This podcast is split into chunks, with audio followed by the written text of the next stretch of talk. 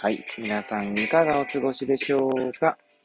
変な髪型をしたポンコツ薬剤師こと町田和俊でございます。というわけでですね、今日も気軽にゆるりとおしゃべりしていきたいと思います。収録日時はですね、令和4年4月3日の日曜日、時刻は2時37分を回ったところでございます。えいつものようにですね、え自宅の方から、え収録しております。はい。えー、いつものようにですね、え何の話をしようか問題ですけれども、そうですね、えー、先日ですね、テレビで、まあ、あの、成人の年齢の引き下げの話が、えー、やっておりました。はい。まあ、以前からですね、その話自体は、まあ、なんて、そんな詳しくはないですけれども、はい。存じ上げてはおりましたけれども、この成人年齢の引き下げに伴ってですね、少年法の、まあ、改正だったりとか、えー、なん、なんて言うんでしょう。それに対して、まあ、例えばなんだ、まあ、犯罪を犯した9歳とかの子の、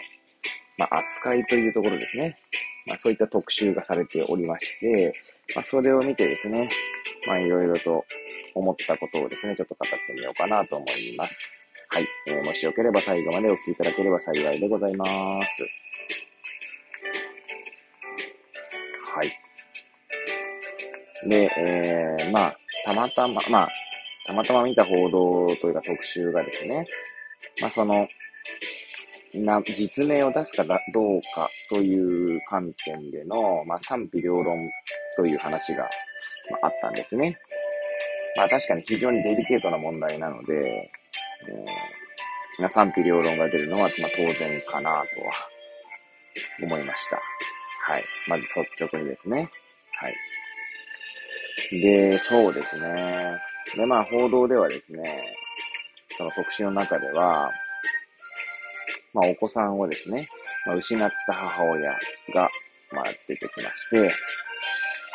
実名で報道することでですね、それが抑止力につながるということを、まあ、お話ししていました。で、まあ一方でですね、まあ加害者の権利っていう話もあって、さらにそれにはですね、日本は加害者が守り、守られすぎているという話も、まあ、えー、一緒に出てましたね。はい。まあ、まずこれを、この報、この報道というか特集を見て、思い出したのはですね、先日読んだですね、小説プラージュですね。はい。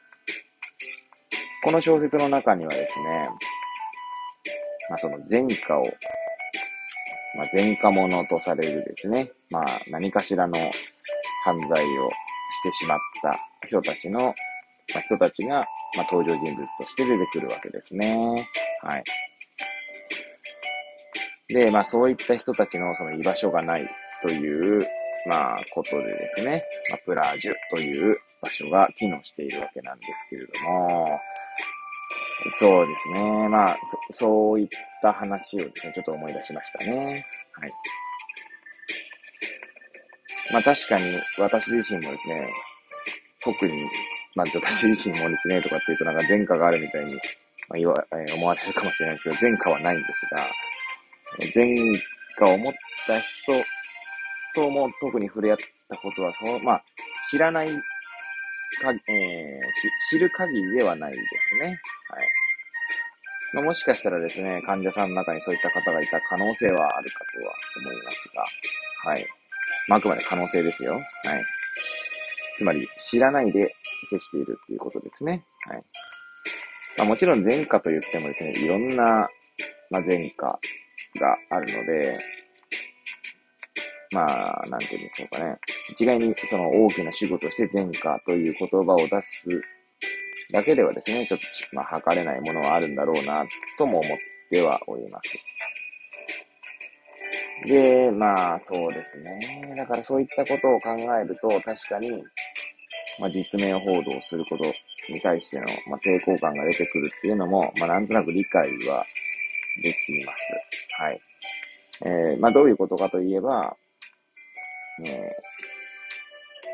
ー、まあ、結局ですね、法のもとにですね、裁きを受けるわけなんですが、えー、刑期ですね、そのまあ、えー、まあ、刑罰を受けたにもかかわらず、社会復帰がなかなか難しいと。はい。まあ、つまりそれは、まあ、少年法の話だけじゃなくてですね、実名報道されることで、社会が受け入れのを拒んでいるっていう状態ですよね。はい。ただまあ、そのプラージュの小説を取り上げるまでもなくですね、なかなか拒まれるっていう状況にあるだろうなというのはなんとなく想像がつきますし、仮に私が刑罰を犯してですね、実名報道され、さらにその結果、えー、刑罰を終えて、社会復帰した時にですね、そうなってしまう可能性もあるだろうなと、はい、思いますし、それは多分とても辛いことだろうなと。自分がもし加害者になったとしたらそうなるだろうなとは思います。まあ想像したくないですけれどもね。はい。まあ、一方でですね、私も、ね、子供を持つ親という視点から考えると、その特集にも出てきたですね、自分の子どお子さんをですね、亡くしてしまった方の気持ちというのも、もう想像するだけでですね、もう胸が張り裂けそうな気持ちになります。はい。なのでですね、本当に難しいだろうなと思いますね。まあ、プラージュの話で言うとですね、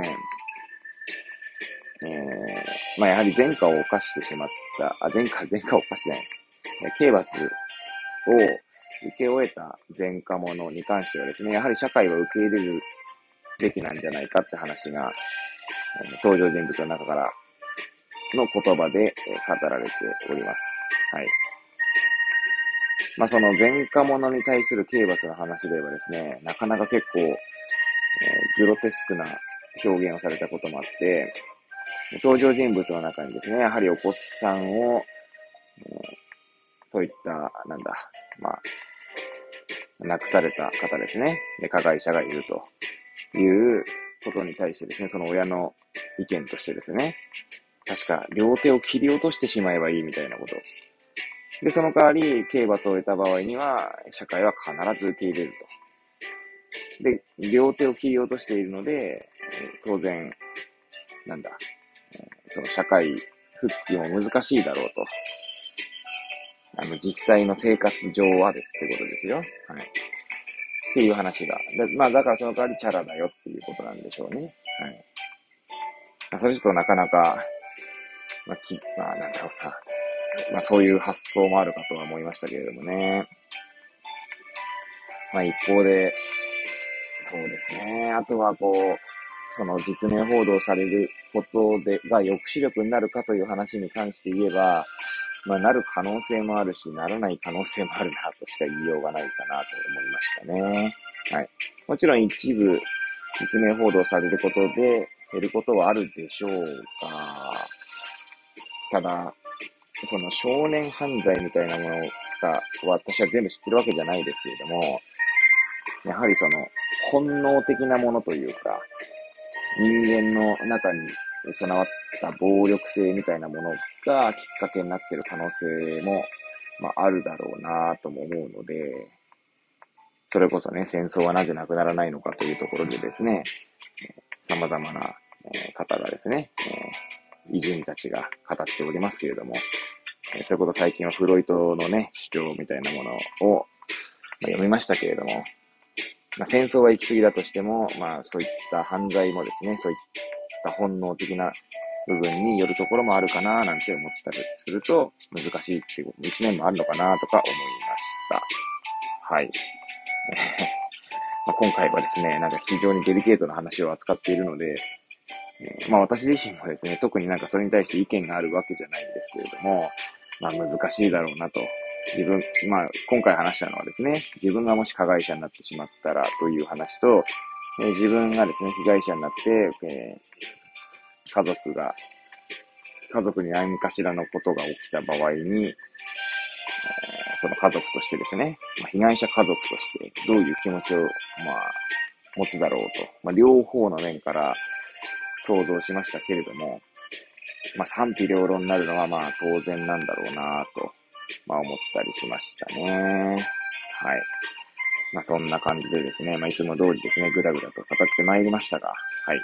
えー、まあ最後までお聞きいただき誠にありがとうございます。はい。中途半端なところでね、えー、話を終えたいと思いますが、まあこれをきっかけ、もしこれを聞いていただいたのにね、皆さんの中にですね、まあこれをきっかけにですね、まあきっかけにっていうかまあ結構有名な、有名なというか、報道もされてる話なので、別に私の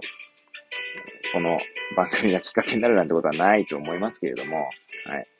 まあ、もしよければですね、考えていただければなと思いますね。はい。まあ、私自身はですね、それに対する答えを持ち合わせてはおりませんし、自分の中での答えもですね、まあ、うーんという、いつも通り歯切れの悪いことしか言えないんですけれども、はい。まあ、それぐらいデリケートな話だろうなとは思います。はい。